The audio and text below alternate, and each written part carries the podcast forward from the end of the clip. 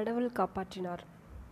மின்னல் மின்னுகிற நேரத்தில் மத யானையின் மீது ஒரு இளம்பிள்ளை வேலை எறிந்ததையும் யானை திரும்பி அவனை துரத்தி சென்றதையும் சிவிகையிலிருந்த பெரியவரும் இளம்பெண்ணும் பார்த்து கொண்டிருந்தார்கள்.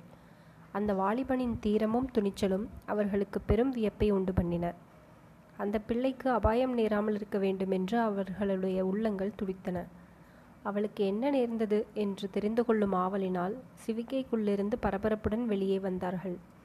அந்த சமயம் அவ்விசாலமான வீதி ஜனசூன்யமாக காணப்பட்டது. ஒரு ஈ காக்கை அங்கே கிடையாது.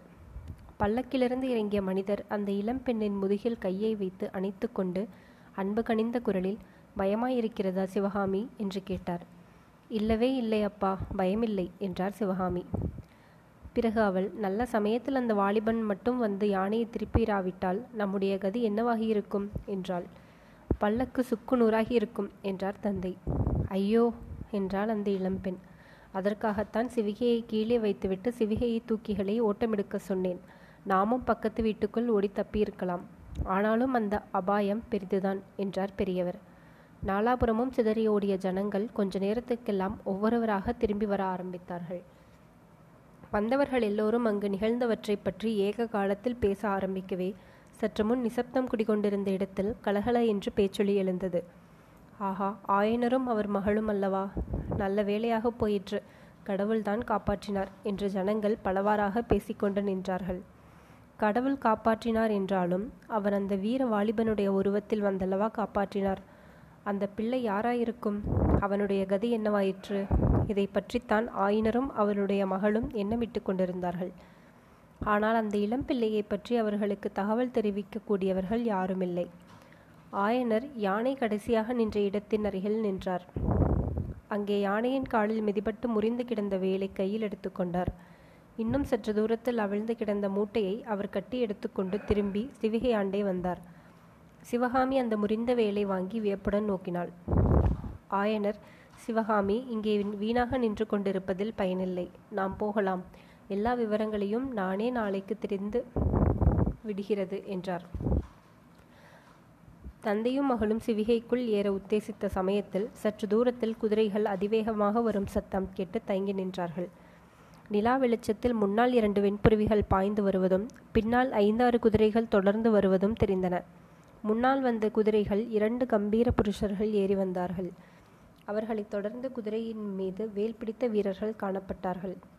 குதிரைகள் சிவிகைக்கு பக்கத்தில் வந்து நின்றதும் ஜனங்கள் பயபக்தியுடன் சிறிது விலகிக் கொண்டார்கள்.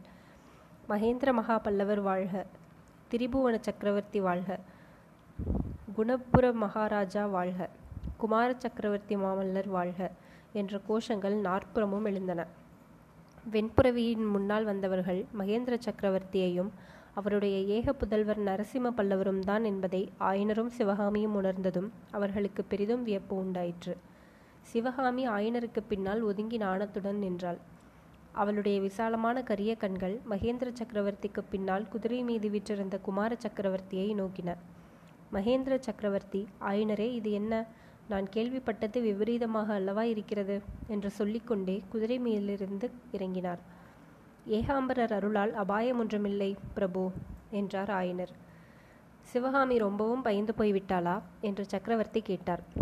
சிவகாமி பயப்படவில்லை. இதெல்லாம் அவள் ஏதோ வேடிக்கை என்று எண்ணிக்கொண்டிருக்கிறாள் என்று ஆயனர் கூறி அன்பு நிறைந்த கண்களால் தமக்கு பின்னால் அடக்கத்துடன் நின்ற சிவகாமியை பார்த்தார். அப்போது சக்கரவர்த்தியும் அவளை பரிவுடன் நோக்கி சிவகாமி ஏன் தலை குனிந்து கொண்டிருக்கிறாய்? அரங்கேற்றத்தின் போது நடுவில் போய்விட்டேனே என்று என் பேரில் மனஸ்தாபமா? என்றார். சிவகாமின் முகத்தில் நாணத்துடன் கூடிய புன்னகை மலர்ந்தது. அவள் மௌனமாய் இருந்தாள். அப்போது ஆயினர் மகே பல்லவேந்திரா சிவகாமிக்கு அவ்வளவு தெரியாதா?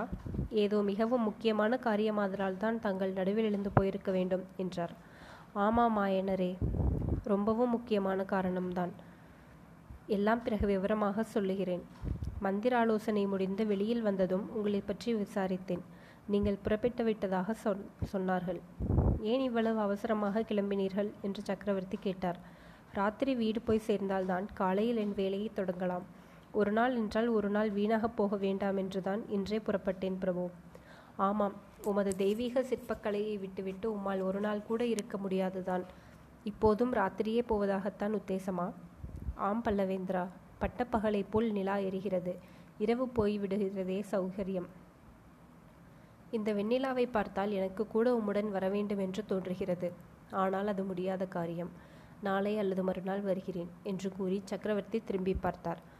அப்போது சக்கரவர்த்திக்கு பின்னால் இன்னொரு வெண்புறவியின் மேலிருந்த நரசிம்மவர்வர் வெகு லாவகத்துடன் குதிரை மேலிருந்து கீழே குதித்து சக்கரவர்த்தியின் பக்கத்தில் வந்து அப்பா யானை மீது வேலெறிந்த வாலிபனை பற்றி விசாரிக்கவில்லையே? என்று கூறிவிட்டு ஆயனரை பார்த்து அந்த வாலிபன் யார்? அவன் எங்கே சென்றான்?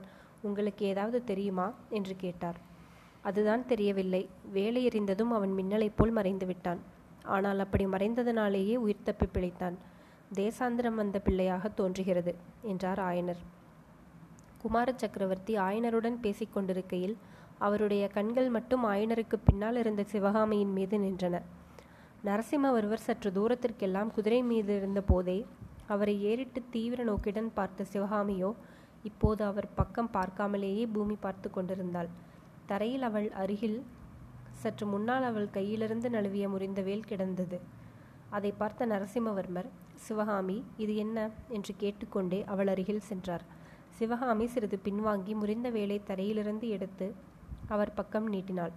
அதை நரசிம்மவர்மர் வாங்கி கொண்டபோது அவருடைய கைவிரல்கள் சிவகாமியின் விரல்களை தீண்டியிருக்க வேண்டும். தேல் கொட்டியவர்களைப் போல் அவர்கள் அவசரமாக விலக்கி கொண்டதிலிருந்து இதை ஊகிக்கக்கூடியதாக இருக்கிறது. நரசிம்மவர்மர் தம் தேகத்தில் ஏற்பட்ட படபடப்பை ஒருவாறு சமாளித்து கொண்டு ஆயனரை பார்த்து உங்களை மத யானையின் கோபத்திலிருந்து காப்பாற்றியது இந்த வேல்தானா ஆயனரே என்று கேட்டார். ஆமாம் பல்லவகுமாரா என்று ஆயனர் மேலும் ஏதோ சொல்வதற்குள் மாமல்லர் தந்தையை பார்த்து அப்பா இந்த வேலுக்கு உடையவனை கட்டாயம் கண்டுபிடிக்க வேண்டும். அவன் நல்ல சமயத்தில் இத்தகைய வீர செயலை புரிந்திராவிட்டால் பல்லவ சாம்ராஜ்யத்தின் மகா சிற்பியை அல்லவா இந்நேரம் எழுந்திருப்போம் என்றார். அதற்கு சக்கரவர்த்தி மகா சிற்பியை மட்டும்தானா? பல்லவ சாம்ராஜ்யத்தின் தலைசிறந்த கலைவாணியையும் இழந்திருப்போம். அந்த வீரனை கண்டுபிடிக்க வேண்டியது அவசியம்தான். இவர்கள் இப்போது புறப்பட்டு செல்லட்டும். ஏற்கனவே நேரம் அதிகமாகிவிட்டது என்று சொல்லிவிட்டு சிவகாமியை பார்த்து குழந்தாய் உன்னுடைய ஆட்டம் இன்று அற்புதமாய் இருந்தது முழுமையும் பார்க்க முடியாமல் போயிற்று என்றார். பின்னர் அவள் தந்தையை நோக்கி ஆயனரே உம்முடன் பேச வேண்டிய விஷயங்கள் எத்தனையோ இருக்கின்றன. சீக்கிரத்தில் மாமல்லபுரம் வருகிறேன். இப்போது ஜாக்கிரதையாக போய் வாருங்கள் என்றார் மன்னர். அங்கே நாம் நிற்கும் வரையில் ஆயனரும் அவர் அவர் மகளும் பல்லக்கில் ஏறமாட்டார்கள் என்பதை அறிந்த சக்கரவர்த்தி விரைந்து சென்று குதிரையில் மேல் ஏறிக்கொண்டார். நரசிம்மவர்மரும் தம் குதிரை மீது ஏறிக்கொண்டார். குதிரைகள் புறப்படும் முன் மகேந்திர பல்லவர் தமக்கு பின்னால் நின்ற வீரர்களில் ஒருவனை சைகையினால் கூப்பிட்டு அயலூரிலிருந்து புதிதாக வந்த இளைஞன் யாராயிருந்தாலும் இன்றிரவு அவனை பிடித்து வைத்திருந்து நாளைக்கு அரண்மனைக்கு அழைத்து வர வேண்டும். நகர்காப்பு தலைவனுக்கு இந்த கட்டளையை உடனே தெரியப்படுத்து என்று ஆக்ஞாபித்தார். சக்கரவர்த்தியும் குமாரரும் அங்கிருந்து போனதும் ஆயனரும் சிவகாமியும் தங்கள் சிவிகையில் அமர்ந்தார்கள். காவலர் புடைசூட சிவிகை காஞ்சி கோட்டையின் கீழ் வாசலை நோக்கி சென்றது.